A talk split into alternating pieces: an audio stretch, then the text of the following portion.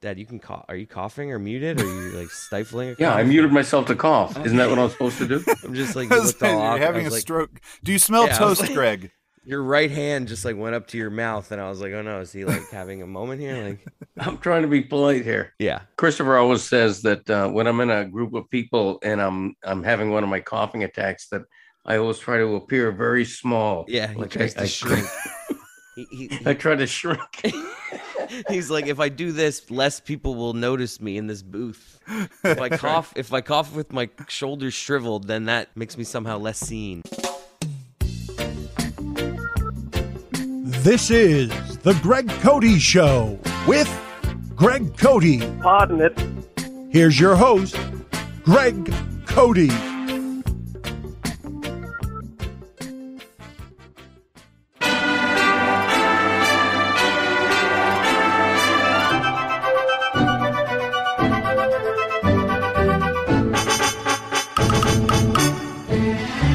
It's beginning to look a lot like Fishmas everywhere you go. Take a look at five wins in a row. Fins are glistening once again with big defense and two stats all aglow. Yes, it's beginning to look a lot like Fishmas. Another TD for you. But the prettiest sight to see is the merriment that will be as we party like it's 1972. A pair of quarterback sacks and a diving pick, the wish of girlfriends and boys. And to a don't dawdle, just throw it to waddle, we'll all be dancing with joy. Oh, it's beginning to look a lot like Fishmas. Everywhere you go, we're making angels in the snow. There's Matt Collins on the Greg Cote Show. It's a festive jaunt of nonstop ho ho ho. So it's beginning to look a lot like Fishmas, but sitting on Santa's lap. I don't need a new set of gloves or anything with a bow. Hey, fat man, just bring me four more wins in a row.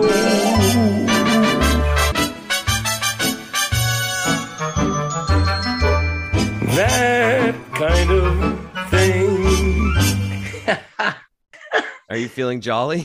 You know what? That was a beautiful song. I, I don't always think if uh, you can't say so yourself. Parody songs I do are great. I thought that one was great, and it was fantastic at the Dolphin game today. They played it in the stadium. No, they didn't. I'm just kidding. In my dreams, they did. I had a dream that they played that song. Can you imagine 70,000, 60,000 people in an NFL stadium and they're playing that song? That would have just been a career highlight for me, but they didn't. But um, Classic Greg Cote joke right there. the Dolphins uh, had a big win. But before we get to that, in the spirit of the holidays, I have a beautiful uh, headline to read real quick, Okay. and we're going to get to Dave Barry in a minute. Um, you you all have Pick heard that name these up, by the way. Jeez, you just casually dropped Dave Barry, a Pulitzer Prize winning writer. I mean, humorist, jeez. a you're like- beloved humorist who's on our show today. Dave Barry will be back. Like, what a pretentious sentence that was right there. You, you can't just drop a Pulitzer Prize winning author like just casual. Like, we'll, we'll get to Dave Barry in a second. This is important. That's right. First Pulitzer Prize winner in the history of our podcast. But you all have heard about those terrible tornadoes uh, that have been happening in the country. And I just read a headline that was fantastic. Here's the headline, and it's a true story. Twister carried two babies away in a bathtub, and they lived. Oh my God. Jeez, finally you said that at the end. That was It's a true story. I think it happened in Kentucky. Um, this woman was, I think the babies were, you know, 17 months and six months or whatever. The twister lifted the whole bathtub away. And I don't mean that it cartwheeled through the air for miles like in The Wizard of Oz, but it was a scary enough scene. And long story short, the two babies uh, survived and lived. So that's a beautiful holiday story, uh, a diamond in the rough, a beautiful story of uh, of good happening from heartache. trying so I to wanted think- to share that. I'm trying to think what is like that's kind of best case scenario. If you're going to be on some item in your house when this happens, a bathtub at least you got the wall support, you can kind of push on the sides and at least you know, get some support. If you're going to get not a- carried away, you're saying? like right, if I was Yeah. on a bar stool, picture me on a bar stool flying away in a, in a tornado. Like it's not as safe Yes. as if I, I can like maybe lay down in the bathtub and you just do that thing where you, none of no part of you is above. That is true. I'm not sure if the three month old had the wherewithal or the presence of mind to balance him or herself against the sides, but your point is well taken. Maybe, maybe like a lounge seat, like a, like a love, what, what, not a love seat, like just like a, a recliner, like you know, maybe that's second best after a, a bathtub I do want to say that um, the Miami Dolphins were inspired transition. by my Fishmas song uh, to their sixth victory in a row. They're now 500. A seven and seven record in the history of sports has never felt better. Enough about about that? babies surviving calamity. Back to me. Exactly. no, I mean, it's just fantastic. The babies lived. That's all we need to say. God bless them. And uh, and right now, the Dolphins, Tua did not look good. Let's be think- honest. Yeah, this is a good sign. Is where you don't play uh like the, the team in general. Like you don't play that well, you beat the Jets. That's how it's Right. supposed to work around here. Like you know, if they played exactly. well, they would have beat them more. You know what's going on with Tua? And he makes some throws where it's just like, what's he doing there? Like they they they, they show the replay and there's the defender there, and it, I don't know if he's making bad decisions or if he's like overly confident with his accuracy. I think it's that.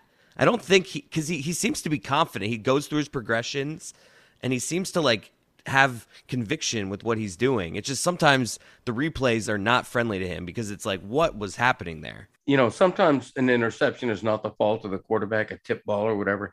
These were two awful interceptions. The first Yeah. one, he started off real bad. Uh, believe it or not, this was the first time in his young career that he's begun a game 0 for 3. Yeah. I mean, he started off bad. He was inaccurate early, which he's never inaccurate, but he overthrew badly on the first interception. The And second un- one, the yeah. pick six, was terrible. he had he had Albert Wilson wide open and he underthrew him Yeah, one time. yeah, but he had a great running game for, for like the first time all season. They actually ran the ball super, gained like 185 yards on the ground season high. But they won six in a row is, is an amazing thing. No team has ever done it in the NFL, uh, losing seven games in a row and then winning six games in a row. It's it's historic. And I want to move on to Dave Barry right now because I'm I don't try to oversell uh, stuff we do on the podcast. Don't do it. I'm not, except to say this. And you never try to It's like- explain what's going to go on. Yeah. It's the damn best interview we've ever done on this podcast. How Wow. about that? Okay, so I'm setting that bar.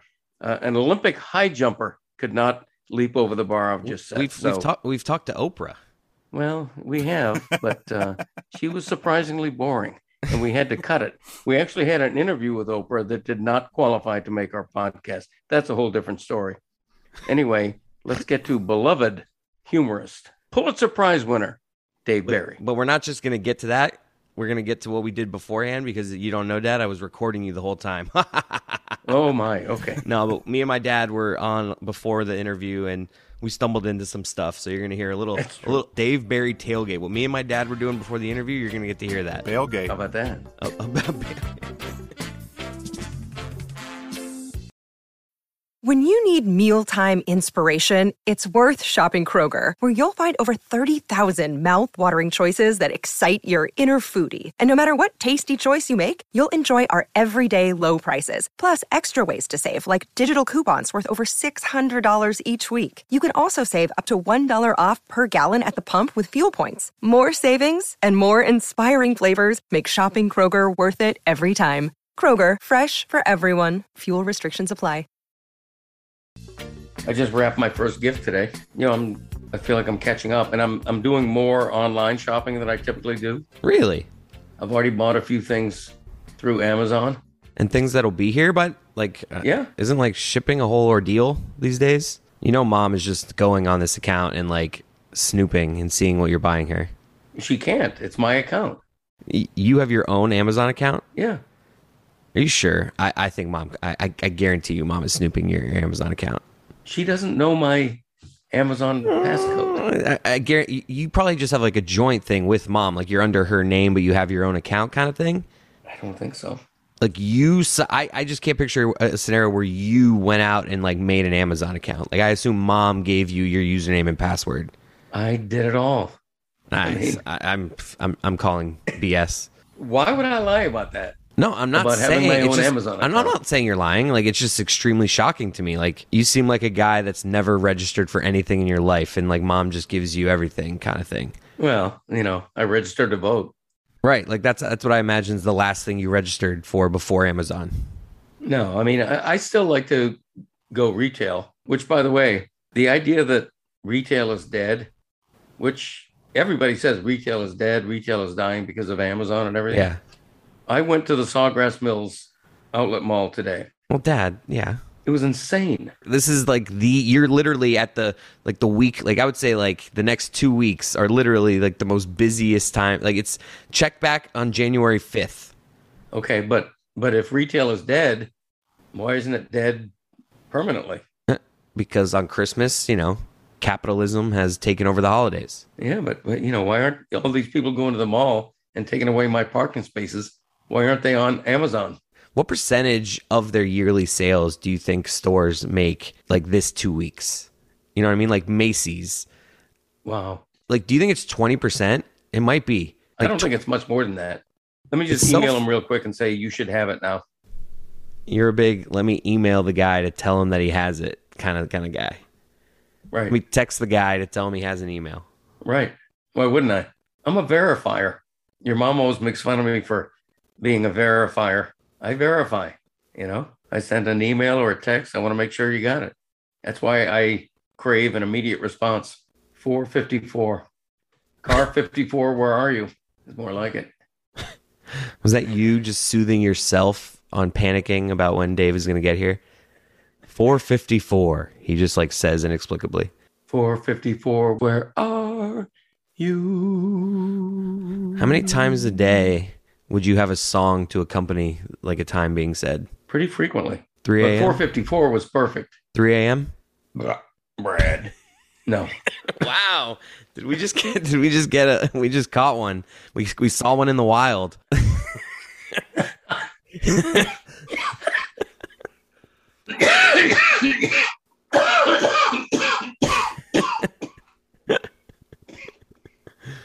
Oh my God. Oh, It's 3 a.m. I must be lonely. I okay. say, you say. baby. It's 3 a.m. I must be lonely. 4 a.m. Is there a 4 a.m. song? Uh, oh God. probably. It's 7 o'clock on the dot. I'm in my drop top, cruising the streets. There's, there's got to be some midnight songs out there.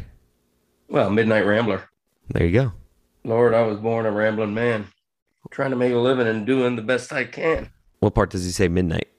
what about 1 a.m.? I bet there's a song for every major number. One, two, three, four, five, six, Nah, there's seven no, o'clock, there's and no, I want to rock. Want to get a belly full of beer? There's no song with 2 p.m. in it. There's nothing's going on at 2 p.m. No, except you're getting sleepy and tired of work. Yeah, that's that's more like 3:30. Is Dave Barry being fashionably late? Is he Bigfooting us? It's 4:58. 458, where are you?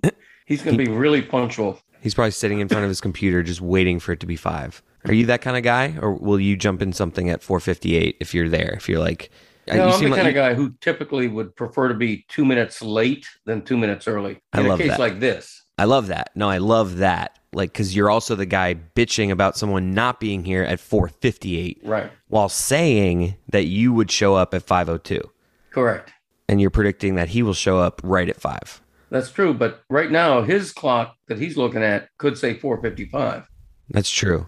You know, does anybody really know what time it is? Mine's an Apple computer. saying? I'm looking at an Apple computer, and I feel like that's pretty satellite. Like if he has an Apple laptop, like his is the same as mine, probably. Does anybody really know what time Wow. it is? And yes, it's 4:59, and he has entered, so he's a one minute early kind of guy. And does anybody really care? All right, we're recording, so I'm just gonna let him on in.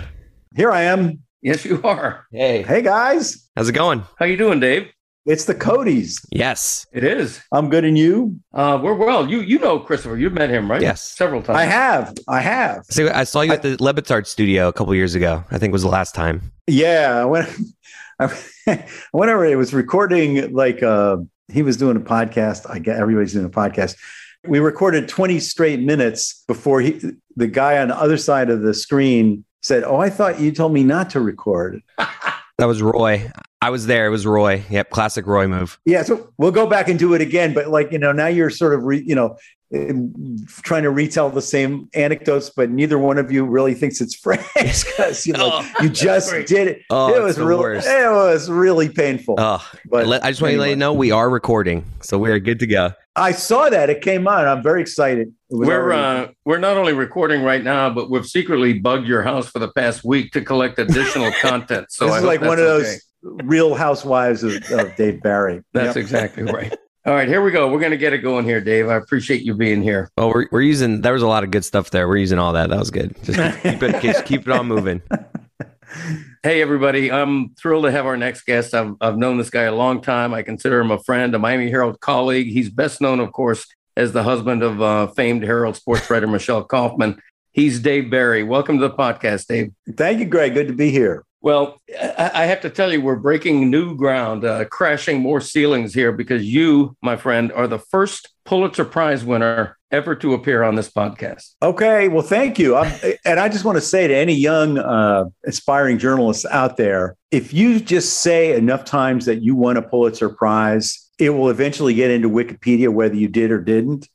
And no one ever checks. No one ever asks, "Where's your Pulitzer Prize?" So, you, you know, Greg, I'm going to put it out here right now. Greg Cote also won a Pulitzer Prize. He never talks about it. Mhm. It was 19, true. whatever, 80 some, 29, 90 some. But anyway, definitely uh, good to be here with another Pulitzer Prize winner, Greg.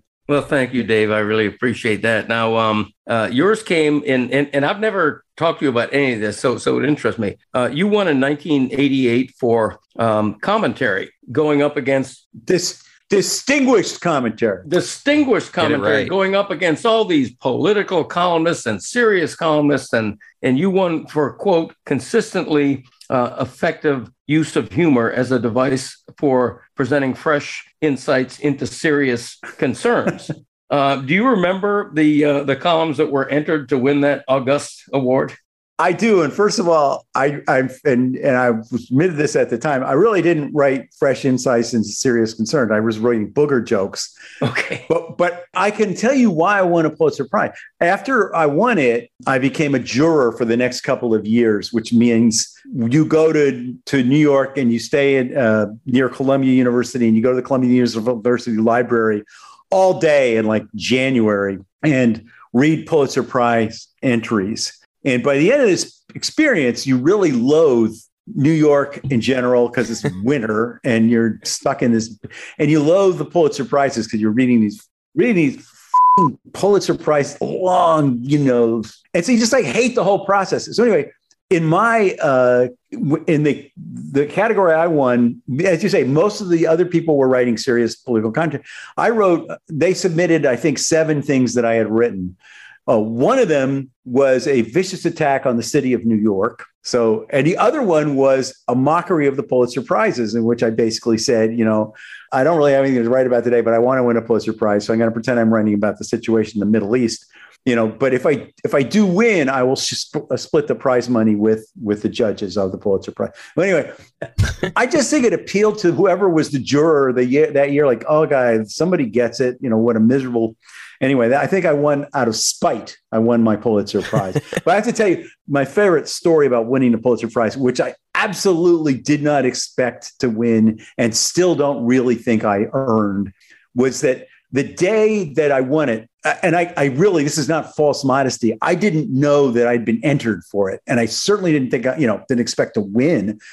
But the, the Herald found out, they find out like an hour ahead of time, and they arranged to have everybody come in the newsroom for this for the announcement. Uh, and it was two two Herald staffers, me and a photographer named Michael duCille, won Pulitzer prizes that day. I was supposed to go to Key West that day with my son Rob, who was then uh, seven years old, and he was really excited about going to Key West because he loved Key West because I always rented a motorbike and he just, we would spend the whole time him sitting on the back and just riding all through the streets of Key West. And we just loved to do that. It was his favorite thing. So anyway, I get this call at home from Gene Weingarten, the editor of the Herald, that said, You have to come into a meeting right now. And I, you know, they have this surprise set up for me. And I said, I'm not coming in. I'm going to Key West with Rob. And he goes, No, no. Uh, Janet Chusmir, that was the editor of the Herald, said, You have to be here for this meeting. It's urgent. Wow. And I go, oh shit. Okay. So I told Rob, we got to go to the Herald first, and then we'll go to Key West. So we go to the Herald, and there's like all this, you know, the crowd in the newsroom gathered around, and I still don't know this is has anything to do with me. I'm just thinking, but then they say, oh, they're going to announce the Pulitzers, and as I said to Rob, they say, hey, this is pretty cool. You're going to see the announcement of the Pulitzer. I didn't. And then one editor who was not in on the surprise came up to me about 30 seconds before they made the announcement and said, Congratulations, Dave. Oh god. Oh, and it and then I realized two things. I realized one, I'm about to win a Pulitzer Prize. Two, I can't go to Key West because, you know, so I, I turned to I looked down at Rob and said, I'm really sorry, little guy, but we're not going to Key West this weekend. And his face just fell. And they said, but I will buy you a Nintendo because he'd been bugging me and but he desperately wanted a Nintendo game. Right. And he goes, Really? And I go, Yes. And he jumps up and hugs me. And as he does, they announce that I have won a Pulitzer Prize. And he took my picture. And the next day in the Herald, it showed a picture of Michael duCille winning and in me. And in my picture, you know, there's Rob has got his, his arm up around, big arms around me, huge smile on his face. and everybody said, Dave, it was so cool how excited your son was. you won a Pulitzer Prize. I was thinking, you didn't know what that was. He just he just knew he was getting a Nintendo. So That's awesome. anyway, That's funny. Um, yeah, not a lot of seven year olds uh, could define exactly what a Pulitzer Prize means, I think. Um, but you know what? He he is now an editor at the Wall Street Journal, and about five six years ago, he was part of a team that won a Pulitzer Prize. So that's cool. he actually he actually won a Pulitzer Prize himself, and I will take no credit for that. Now, um, Dave, in a minute, we're going to get to uh, your 2021 holiday gift guide, which is a, a South Florida legend, you your annual list. And people all over the country know it, of course, and we're going to talk about that. But before we leave Pulitzer Prizes, uh, I didn't know this until today. You won at the time uh, a $3,000 cash prize. And I'm wondering, did you invest that wisely? I, we we did go to Key West the next day. We finally made it, made it Key West, and I invested it on a lot, a tremendous quantity of, of drinks with Yes. um, rum in them. Yes. Okay. So wisely, yeah, I would say wisely. There you I would Excellent. say yes. Yeah, that's always a good investment, by the way. Um, what is a Pulitzer Prize? Like, is it a trophy? Is it a certificate? Like, what, what is the actual prize? Look at him. He's looking around. He's like, "Where is that thing? Where is that thing?" Yeah, Michelle Michelle put, has it custody of it because I lost it once. Um, no, that's that's true. I got in trouble when we moved. I couldn't find it. Uh, it looks like a, your it looks like a junior high school, middle school graduation certificate. It, you know, just doesn't look like anything special. Okay. So, have you ever um, had it fitted uh, as a hood ornament or anything like that? no, as I say, I don't actually know where it is, and I do fear because someday the Pulitzer pr- police might come around and say, uh, "You've been saying you want a Pulitzer Prize. Could we see it, Mister Barry?" You know, and I, I don't know. I would have to ask Michelle where it is. Yeah. Because when people ask me about mine, uh, you know, I gave it to charity. Just say you ago. lost it. Say you lost it. you know. Exactly. Or say you can say Michelle has yours too. That's true. That's true. Um, Dave, I want to talk to you about a bunch of stuff, and uh, i- i- including what the Pulitzer winning a Pulitzer Prize means to one's life and career. But first, I, I have to talk about this gift guide because it's just so, and I mean this in the best possible way. It's so ridiculous. So These- stupid is the word you're looking for. Is stupid. Well, I'm trying to be polite, but uh, hundred percent. And um, chicken helmets, fart vac. yeah, chicken helmets. People laugh, but it's if you pick up any any newspaper today, Chris. Just so you know, a newspaper is a Yeah. printed piece of paper with news on. um, I, if you pick up any newspaper today, you will see that one of the, the biggest problems we face as a nation is uh, concussions to poultry. Um, Yeah. They're running around. They, they have a physical lifestyle. Um, modern chickens are very active there because they're Mhm. free range, which is, and they, they, they're not, you know, rocket scientists. They bang their heads. So they need helmets. And, and tragically, most uh, poultry owners don't have helmets. Um, so if we put it in the gift guide this year in Amazon, you can buy, and they say they also work for uh, pigeons. Um, that's a, of course in the comments. Always read the comments in Amazon. Approximately ninety percent of the comments say these don't fit. They don't, they don't fit the chicken. They're too small for the chicken. And to my to which my reaction is, well, you f***ing idiot, you bought a chicken helmet. You deserve whatever happens Seriously. to you. Seriously. you have no you know right no right to complain. I'm I'm curious the demographic because I can see buying a chicken helmet strictly as a joke. I cannot quite wrap my head around buying a chicken helmet to actually use. This is the thing. That's what that's what really won me over with the chicken helmets because it I what I try to avoid in the gift guide, and I usually pretty much of it is purely gag gifts. Think, you know, then, hey, this is wacky. Buy Right. I try to buy gifts that people somewhere, somebody actually thinks this is something useful. And apparently the chicken helmet falls into that category. Most of the people who bought it have chickens and tried to put helmets on them. And, you know, there, that's America for you. I bet a bunch of cat owners are getting a cat backpack this week, this year. The cat backpack. I almost every year have a cat item in because first of all, I'm going to start with the fact that I hate cats. They are evil scum and they are spawn of Satan. Me too.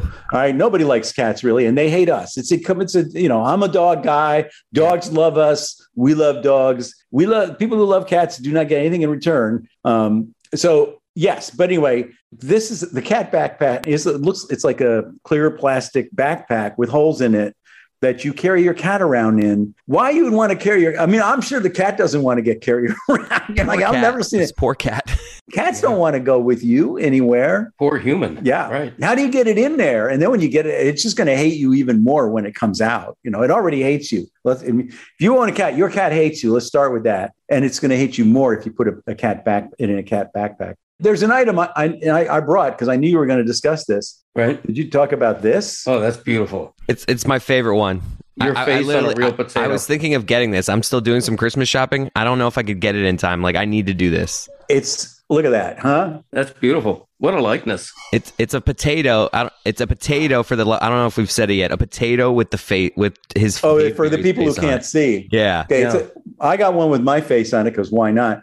But believe it or not, I, for those of you who can't see this, uh, I'm I feel bad for you because it's really wonderful. But It is. it is a potato with a face on it. This potato, this particular potato, uh, arrived in the mail almost three months ago, and look at the condition it's still in. You could still eat this now. Why you would want to eat a potato with a face on, I don't know, but. So that's not a even- real potato. Greg, this is a real potato. I would take a bite of it, but actually, and you can get something printed on the other side if you wish. Do not eat. It says.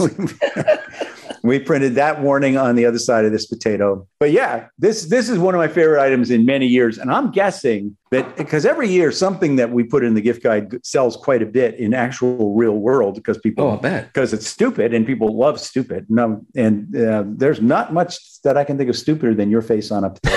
I'm, I'm, uh, and by that you don't mean mine personally. You mean just one's face on a potato. One's fa- a person's Right. face. No. Okay. yeah. Now In I'm your, case, in your case, um, Greg, and no offense, it would have to be a certain width potato. Yeah. It would. It may have to be a, I don't know how they size them, but you would want to ask for a, a, a, a girth, a girthier potato, perhaps. Hell yeah. yeah, my face is more fit for like a gourd than, a, than a, an, an elongated potato. Um, now, my personal favorite, and, and the reason this is my favorite from the list, um, is that traditionally I give a lot of ammunition as a stocking stuffer, bullets, you know, small handguns, stuff like that. And Oh, well, who who doesn't? Spirit of Christmas. exactly. And so there's something on there called the tactical Christmas stocking. Could you describe that? Yeah, I, I, I, the photographer took it. The photographer ends up taking everything. Except I wouldn't let him take the potato. Um, but it, yes, it is a camouflage stocking, a Christmas stocking. But it's like got Velcro and it's got these, you know, straps that the that that you know camo people use, and it's got like certain pockets in it. I guess Yep. Because you never know. it's a tactical uh, stocking, and like, and so if you are a camo, and there is God, there you there's nothing you can't buy in camo. Bob. That's Right. over the years we've had many many camo items in the gift guide. This is the first stocking we've had, but my concern would be that if Santa comes to your house and you've got that hanging by the chimney with care, he might not be able to find it Yeah. because it's camouflaged. That's the problem. That's a good point. That's a very good point. I hadn't even thought of that, but you're right. Yeah. Um, people should go to uh, just Google uh, Dave Barry holiday gift guide. You'll you'll come right to it. Yeah, you'll find it. Now your your big break from from being a general assignment reporter to being a guy seen as funny, given a humor column, was Gene Weingarten at the Herald, right? Actually, um, no, he it, not really. All, he always claims credit, but but no, Gene. If you're watching, and I know you are, no, that's not totally what happened. What happened, and I will make this as short as possible. I left journalism for a while. I I had a job at the Associated Press, which I hated, so I left, and I took a job teaching effective writing seminars with for this little company owned by a friend of mine's dad. So I was spending my I spent the next five years basically traveling around the country talking about how to write to you know chemists, engineers, accountants, people who work for companies. These are big companies had to write a lot of reports, but weren't very good at writing, and I was supposed to tell them how to be better writers. Not that I really could, but I was I was getting paid to do that. um, during that time, I wrote continued to write a column. I wrote a, a little humor column because I like to write, like to write humor. And the Daily Local News, my original employer, kept publishing that for $22.50 a week. They, they paid me to write it. And after a while, after a few years of that, I started sending those off to other newspapers. And some bigger newspapers started printing some of my columns. The, the first big one was the Philadelphia Inquirer.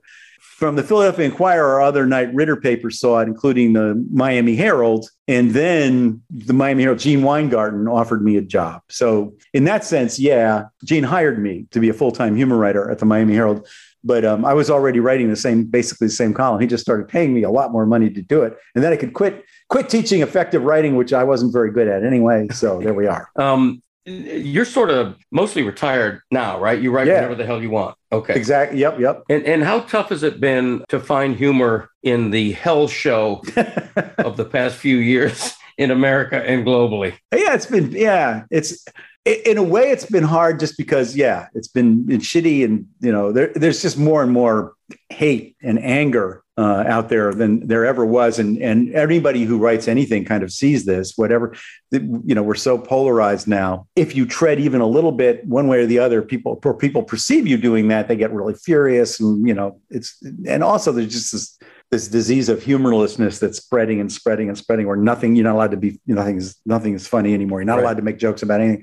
So that there's that. On the other side of that though which kind of weirdly especially covid has been a weirdly unifying experience because we've all gone through it. I mean everybody is dealing with it one way or another. We're all dealing with you know now of course we've managed to hate each other over that too even though we're in it together.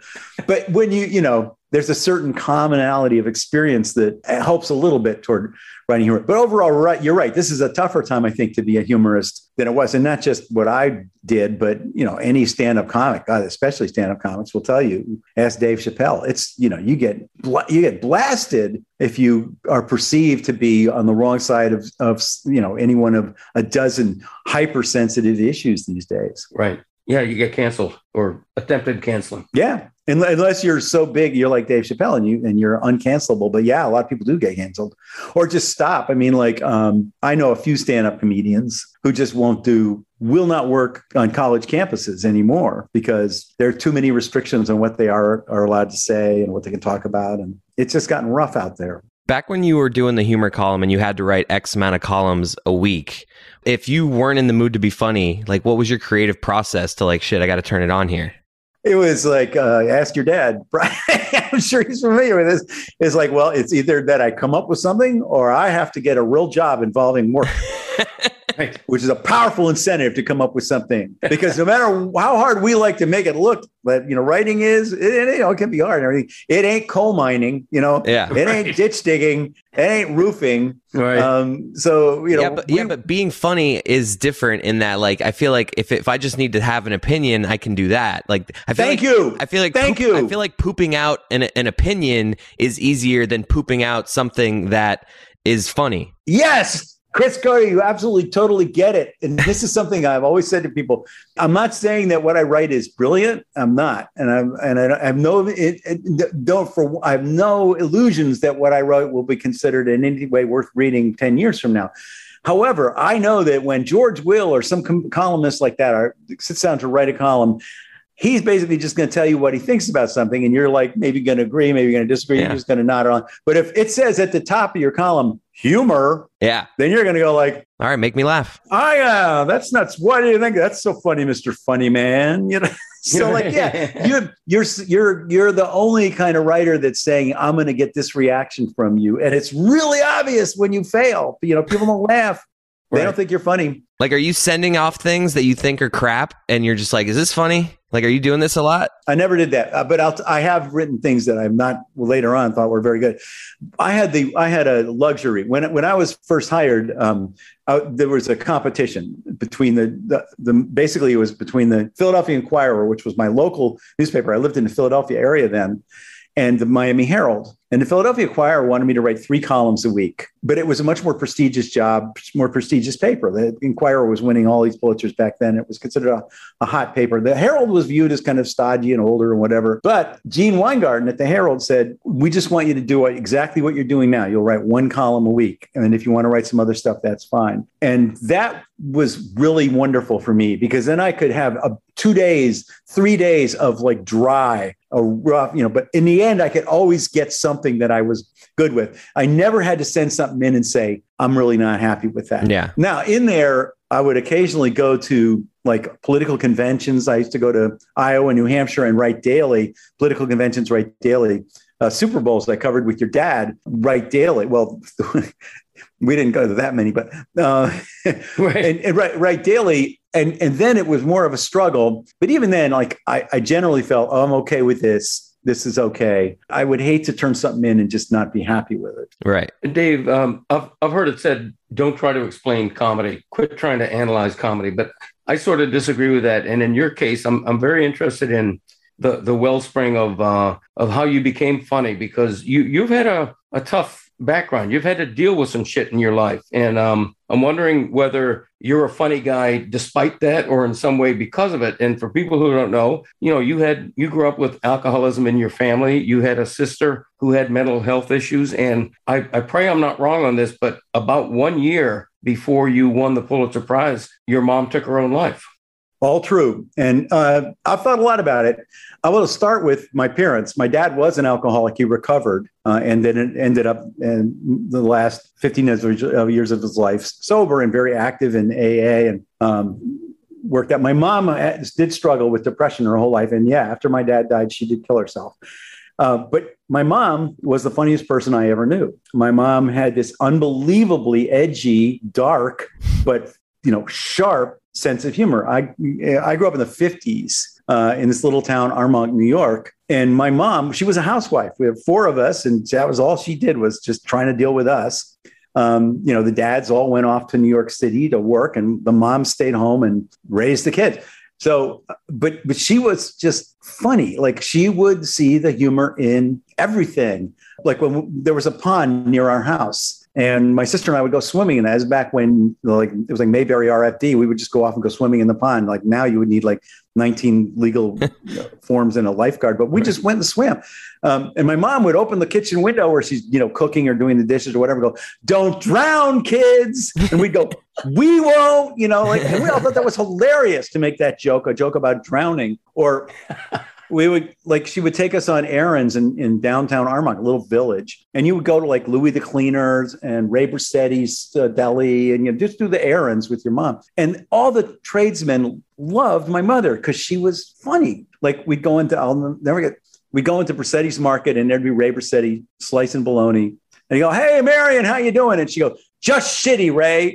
you know, like, and the whole everybody, Yeah, yeah, what? that's what great. did she say? Yeah. You know, and so she she was just a, a funny friend. The the day that my, we buried my father, we we had his you know his ashes in a box, and we did it ourselves. We just went the my my two brothers, my sister and I, and my mom went to the cemetery. They had dug a hole for us. We put my dad's ashes in and said a few words and covered the hole up. And that was the ceremony for my dad. And um, it was raining. It was a gloomy day, and we're walking out, and we're all you know, weeping. And I, I, got my mom on my arm and she starts to read the headstones as we're walking out. And she goes, So that's why we don't see him around anymore.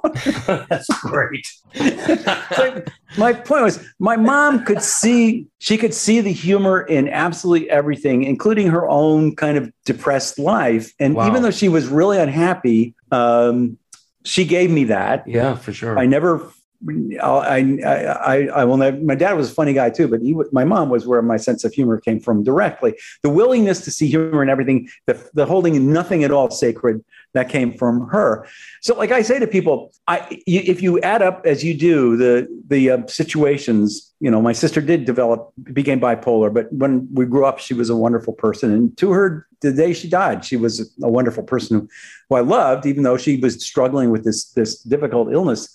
Um, my dad, yeah, he, he was al- an alcoholic, but he was a very good man and he recovered from it. And, and he, and he, and, and my mom, that was sad to the end, but you know, that she killed herself because that's what she, wanted to do. She, you know, and I always said that it was kind of a shock, but it wasn't really a surprise when she chose to do it. But I remember her as this person who gave a lot of joy to others. So, um, yeah, you could argue that it was partly because I had some weirdness in my youth that I ended up you know, making jokes for life. But I, I never have felt that I had a terrible life. I felt like I had a pretty great childhood. I, sure. My parents loved me. We didn't have a lot of money, but but I, I, have you know mostly great memories of growing up and and of my and of, of my parents.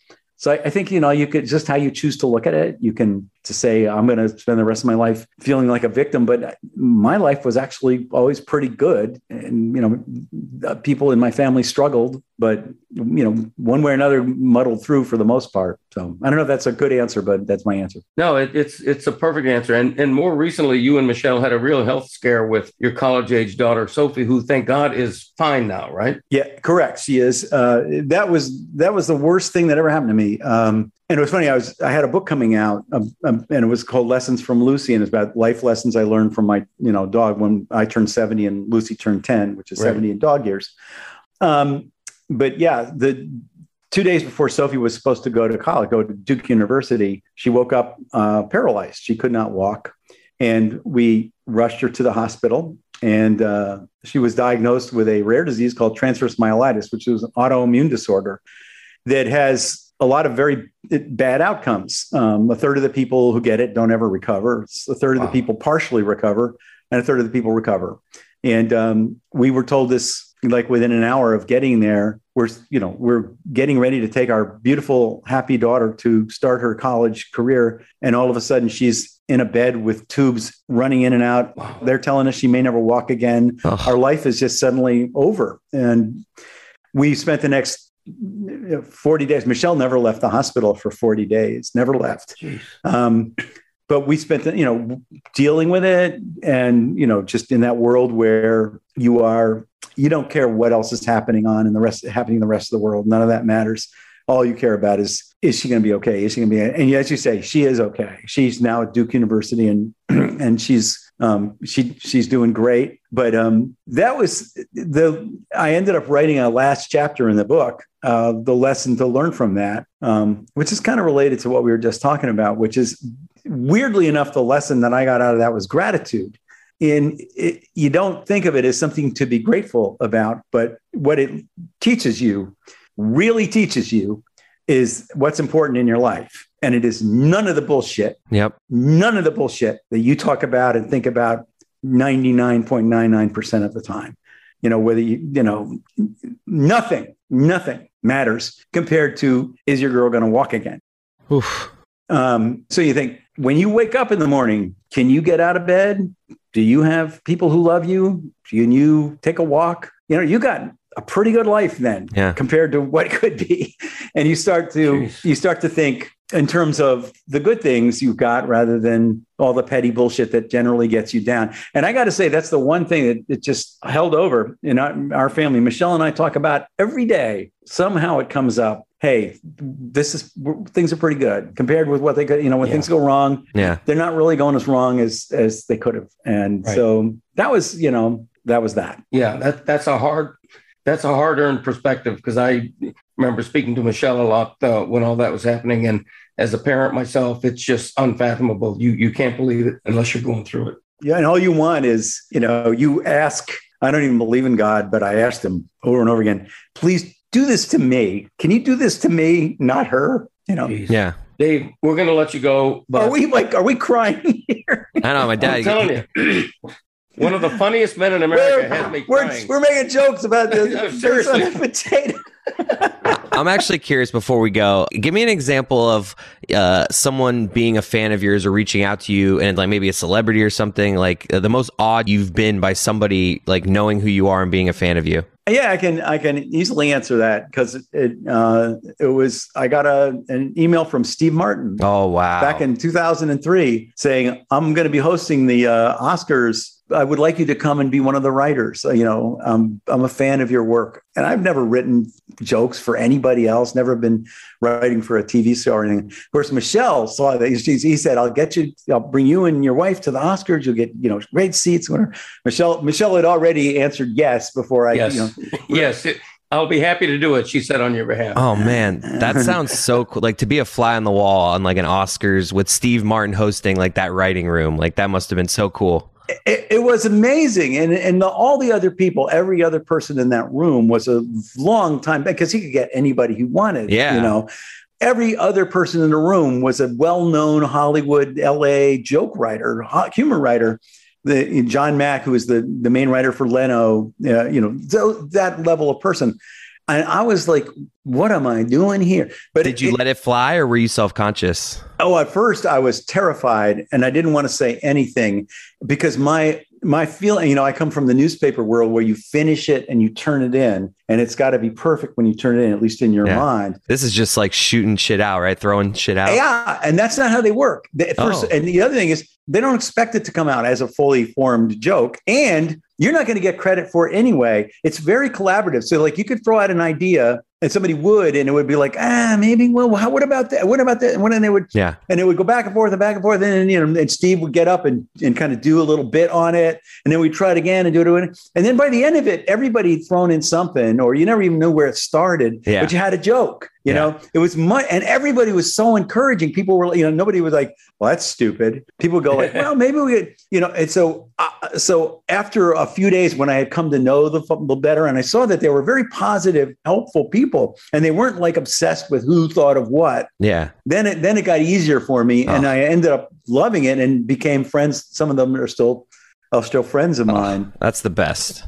Dave, um, I could go on for hours with you, but um, we're going to dismount on music because I see the the red guitar in the background on Zoom here, and I'm a music freak, and and you are a guitarist and a voice on the I guess I would call it an occasional rock band, the uh, the Rock Bottom Remainders, with other published writers like Stephen King and Mitch Albom. both of whom have been published yes They, they have. I've heard of them. I'm, a, I'm one of Stephen's uh, constant readers, as he puts it. Tell a story, I, because I'm told Warren Zevon, who I love. oh yeah warren, warren uh, through carl Hiaasen, um, warren zevon um, who i loved too joined the band and Crazy, he, a certain kind of guy uh, another one is roger mcguinn of the Byrds right? who just kind of like being around writers. And Warren was one of those guys. And Warren uh, joined the band, and to the end of his life, uh, whenever we played, and there was any way he could get there, he would come and just play. You know, you know, yelling at me, "What's the chord here?" You know, um, and it was so much fun to hang around with Warren, um, Roger McGuinn. We we even once. Uh, this was probably we- we'll never top this. We were at a uh, a club in L.A. doing a, a gig for the uh, gig is musician talk, Greg. Uh, You know, I've heard that. I've heard that. I Yeah. B love it. flat minor gig. Gig. Right. But we were- we know we were doing a show for the American Booksellers Association, which having a convention in LA, and there was some connection between one of the guys in our our our group then and Bruce Springsteen. Whoa. And and at the, the very end of the show, somebody taps me on the shoulder. I'm kind of like the MC of the band and says, Bruce is coming out. And I turn around, Bruce Springsteen walks onto the stage and um, you know, he's got his baseball hat pulled down. And and I go, uh, we, we have run out of songs. We don't have that many songs to begin with. Okay. We're not a good band. Like we play the genre Roy Blount Jr. has described as hard listening music. That's what we play. But we, we we had one song left in our repertoire. We were going to play Gloria, D L O R I A, which is Sure. a very simple song. And my joke is if you take this guitar and throw it on the ground, it will all by itself play Gloria. it doesn't require a great deal of skill. So I up, up walks Bruce Springsteen, and I go, Bruce, do you know Gloria? It's like stupidest question I've ever. And he goes, I think I could, yeah. And anyway, so anyway, the smartest thing I ever did was immediately take my guitar off and hand it to him so that I can, for the rest of my life, say that he played my guitar, not the one you're looking at here, but I, guitar I have in the house. Nice. Bruce Springsteen played it, and we played Gloria, and then stupidly. Because we were, that was our last song on our list. We ran off the stage. We should have stayed and played with Bruce Springsteen for an hour, and I'm sure he would have. Wow. But anyway, we ended, we ended up going running, and we had to kind of hide in in the green room for the next two hours because so many people heard about this. There was this mob outside, and we had to wait till it cleared away. So we got hung out with, with Bruce Springsteen for for like a long time, really. And and and everybody was like, finally, somebody said, "Well, you know, what what did you think of the band?" And he goes, "Well, you, you ain't not bad, but don't get any better. You just be another shitty band." that was a passable Bruce. That wasn't bad. Yeah. yeah. That's pretty good. What are we really saying here with the being like the rock star like thing here? Is this like saying that writers? Is this you trying to say writers are cool too? No, it's ri- it's that writers wish they were rock stars. That's what I mean. I, I feel like it's like you know you live a life and you have all this success, but it's like, do people think I'm cool? I can show them I'm cool. You know, yeah. The- it- I have always like I played in bands in high school and in college. I worked my way through college playing in bands. I mean, and and always wanted. I mean, if I could have chosen a job, it would have not been right, or It would have been. I just wasn't any good. I'm still no good. so I was able through through writing and meeting you know famous writers and you know having that crutch you know that, that- to be in a terrible band, but people still want to see us because Stephen King's in it. Uh, I was able to have the you know fantasy of Yeah. being in a rock band, having roadies and sound guys, and and getting to play with Bruce Springsteen. But yeah, they're rock star. Eh, oh, everybody wants to be a rock star. Right. Athletes, Of course. athletes would rather be musicians, right? Oh, totally. Yeah. So like they they seem to win, and and then you know also they some of them are, are immortal. Look at what's his name, Keith Richard. Okay, oh, Rich. My dad thinks he could be in a rock band. That that's the kind of guy my dad is. Well, I, I've heard Greg sing, and he is bad enough to be in our band. I'll say that. Thank you. I appreciate that. That's the best compliment I've ever had. It's fantastic. The next time the Rock Bottom Remainders play in South Florida, I want to be a roadie for the gig. I don't even know what it means to be a roadie, but You can you can be in the gig. I will I will remember this, and you will be there. there you go. I'm going to hold you to that. You're on tape saying that. I, I am. I'm. I'll, I'm. It's not really the honor you think it is. Um, Dave, we kept you too long. We're going to let you go. Really appreciate it. My pleasure. My pleasure. I'm a huge fan of you, Mr. Cote, as you know. So Well, and and vice versa. I was thinking the other day. I've been thrilled and and honored to work with such greats at the Miami Herald. I mean, Hiaasen, yourself, Edwin Pope, uh, Leonard Pitts. I mean, it's a Hall of Fame. Uh, and I'm like the doorman opening the door while all these Hall of Famers go in and out, which is no, I'm sir. You're the heart and soul, dude. Heart and soul. Okay, Dave, thanks a lot. Really appreciate it. My pleasure. Good talking to you guys. Enjoyed it. We'll see you in a couple of days at that Herald Shindig of some sort. Oh, that's right. All right. Yeah. I will see you there. I'll be there. Yeah, we'll be there. Thanks, Dave. Thanks, Dave. All right, you guys take care. Appreciate it. Great stuff. Bye bye. Dad, I know while we were doing that interview with Dave Barry and he was talking about, you know, doing the modest thing of, oh, I, I didn't even know I was nominated for a Pulitzer. Um, I, I, I'm- know you were thinking, why has nobody from the Herald ever nominated me for a Pulitzer? Like, how do I write something? How can I write something that will get nominated for a Pulitzer? Like, admit it that, like, when we were doing the whole Dave Barry Pulitzer talk and we're talking about another person, you were like, me. Um, no, I, I honestly was not. Um, I was uh, honored to be among the uh, Associated Press top 10 columnists of the year as recently as 2018. And that was like I was doing cartwheels because that's about as big as um, the ceiling gets for me. Look So- at you dropping some bona fides. Well, you know, you, uh, you know, you, you left the opening So and I uh, swear to me it. that you've never had the thought I could win a Pulitzer. Oh, hell no.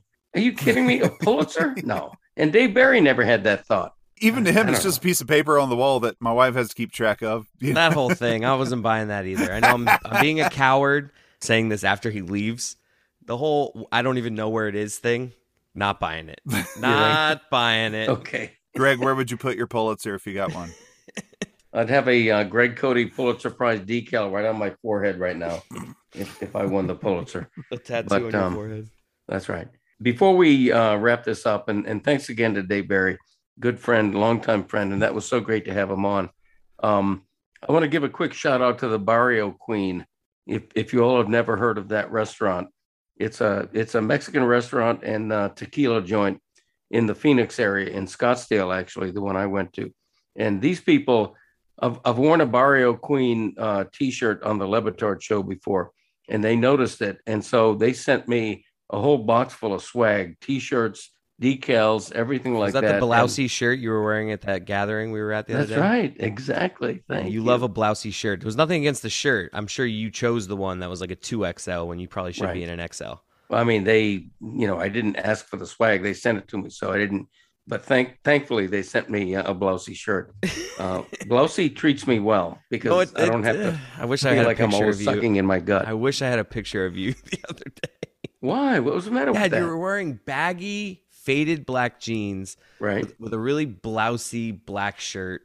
It was. I'm just. I'm being Well, honest. I, I, I'm telling okay. you this in the privacy of a podcast. I'm just like. Okay. I'm going to try to do better. I'm not saying I look standards. great. I often don't look great, but I need you to tell me when I don't look great, like I'm doing to you right now. Right. Like, I, like we Okay. need to. us people out here with no style. I'm not sure how you are, Yeti. We haven't really, you know, I haven't been around you enough in person to really catch a vibe on your style.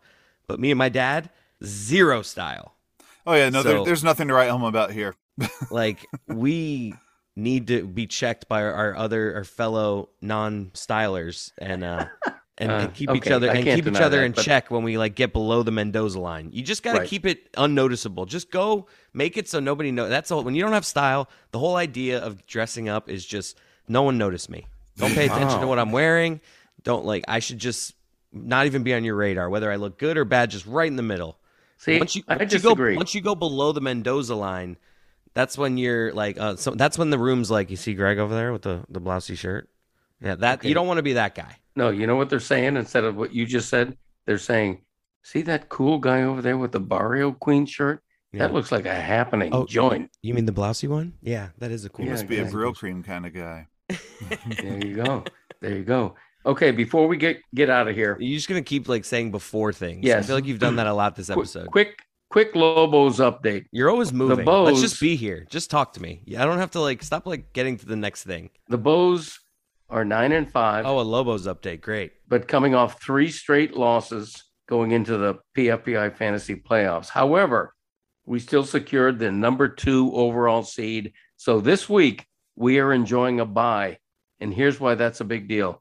You notice Lamar Jackson did not play today, and we're doing this on Sunday for the Ravens.